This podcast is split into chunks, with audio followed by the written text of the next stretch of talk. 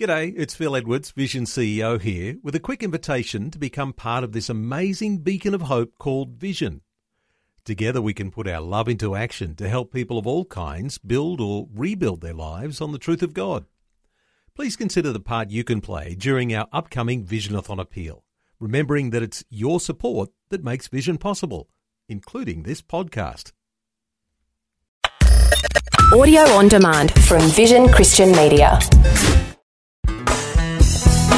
One of the most wonderful things about being filled with the Spirit of God is the deep knowledge that we are, in fact, children of God, part of His family, and in fact, joint heirs with Christ.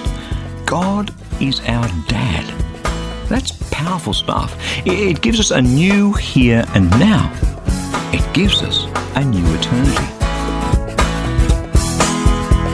Hi, I'm Berni Dymet, and welcome to the program as we finish up this week by taking a look at what it means for you to be a child of God from a different perspective. And do stick with me, because very soon I'll be telling you about my special edition book. It's called Power Unlimited, and I'd love to send you a free copy to help see the power of God unleashed in you and through you. One of the greatest blessings in my life were my parents. Now, no one's parents are perfect, and I know there's a small percentage of them who are absolutely horrendous. But what I got from my parents is I grew up in the Diamond family in a small but comfortable home just south of Sydney in Australia, with safety and security and nurture. I try to imagine sometimes what it must be like for a child to grow up in fear, afraid of being beaten or abused, or afraid because they're completely alone. And many, many children do grow up like that, sadly. Their parents have died, or they live in poverty, they're completely alone. I can't imagine what it must be like for a child to live in fear. At a time when you're weak and you're vulnerable and you're defenseless, there's something precious about belonging to a family. We're made to need that sense of belonging, and frankly, we're not made to live in fear. Over these last few weeks, we've been talking about walking in the Spirit, living our lives, our journey in the presence and the comfort and the guidance and the nurture and the blessing of God Himself, because God's Spirit dwells in us. God Himself dwells in us.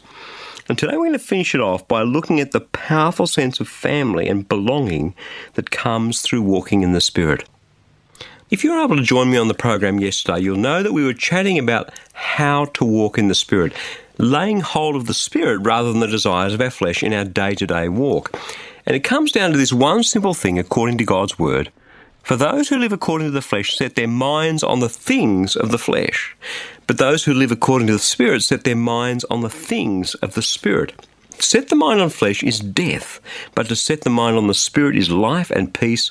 For this reason, the mind that is set on the flesh is hostile to God. It doesn't submit to God's law. Indeed, it can't. And those who are in the flesh cannot please God.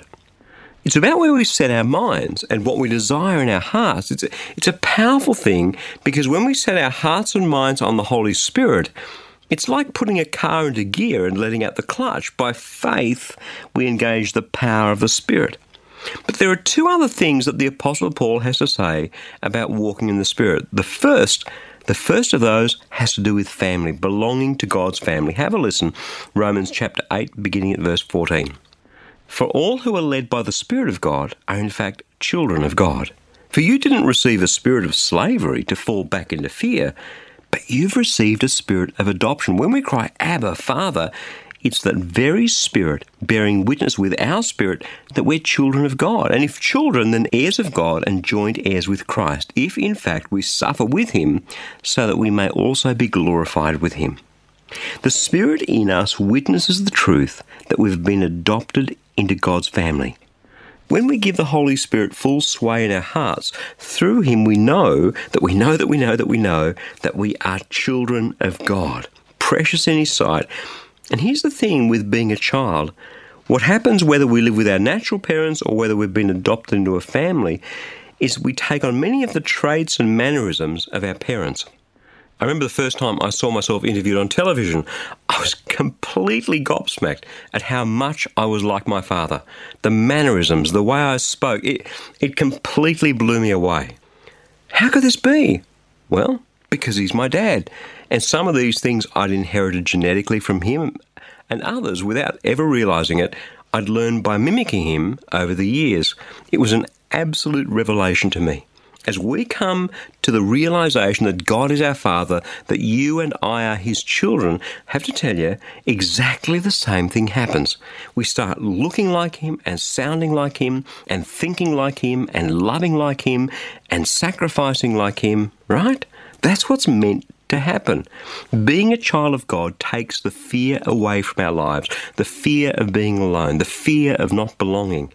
Because when we're adopted back into God's family, which is actually where we were always meant to be in the first place, we know the blessedness of having God as our Father. And when we cry to Him, Father, Abba, which means literally Dad, right then and there, the Holy Spirit tells us that we are God's children. But secondly, children aren't just children.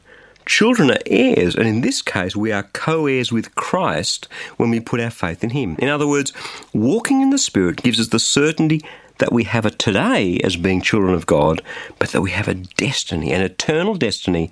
Let's go and read the second part, Romans chapter 8, beginning verse 17. And if we're children, then heirs, heirs of God and joint heirs with Christ, if in fact we suffer with Him, so that we may also be glorified with Him. You see, I consider, says Paul, that the sufferings of this present time, they're not worth comparing with the glory that's about to be revealed in us. For the creation waits with eager longing for the revealing of the children of God. For the creation has been subjected to futility, not of its own, but by the will of the one who subjected it, in hope that the creation itself will be set free from its bondage and decay and will obtain the freedom and the glory of the children of God. We know that the whole creation has been groaning in labour pains until now. And not only the creation, but we ourselves, who have the first fruits of the Spirit, groan inwardly while we wait for adoption and the redemption of our bodies. For in hope we were saved. Yeah, sure, what Paul's saying here, we're going to go through suffering, Jesus did, and so we certainly will. But because the Holy Spirit is in every moment of every day, with us, we know that we have a destiny. As we walk through the valley of the shadow of death, we need fear no evil because God is with us and He's witnessing to us that we have an eternal destiny. One day this world, as we know it, will cease to exist. One day you and I will no longer be alive on this planet. And when either of those two eventualities takes place, whichever one comes first, we will spend eternity with God. We'll be there with Jesus. So the suffering that we're travelling through now simply doesn't compare to the glory of our eternity. Anyone who walks in the Spirit as the days and the weeks and the years pass by knows this truth more and more. Yes, the whole creation, we ourselves are groaning as with labour pains, looking forward to that time when the children of God come into the full glory of God. Friend, walking in the Spirit is about experiencing the presence and the power and the promises of God. Let me say that again. Walking in the Spirit is about experiencing the presence and the power and the promises of God. And what happens when we yield our lives to Jesus and set our hearts and our minds and our hopes and our dreams and our passions on the things of the Spirit rather than this world is that God gives us a future. Then all of a sudden, and many of you figured this out way before I did, then all of a sudden we get the things of this world into perspective. The pleasures and the pains, the triumphs and the trials. Then we walk through each and every experience with power and peace, focused on the end game, focused on the reality that we are saved in Christ, we are here to do His work, and one day we will be there with Him for all eternity to worship Him and to rejoice with Him in His glory. That's God's plan, nothing less for those who choose to walk in the Spirit. Hey, it's quite a plan, isn't it?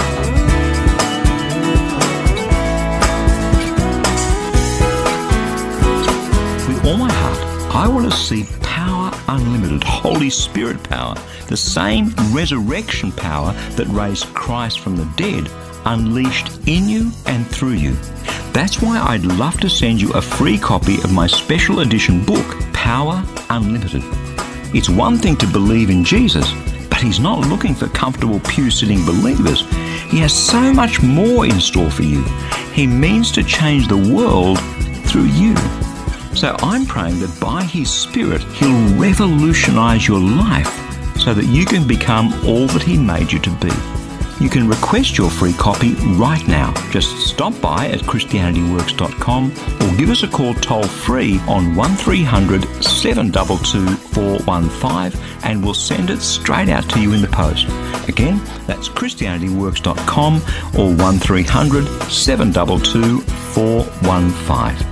Hey, thank you so much for joining me. I'm Berni Dymet, and I'll catch you again, same time on Monday, with a different perspective.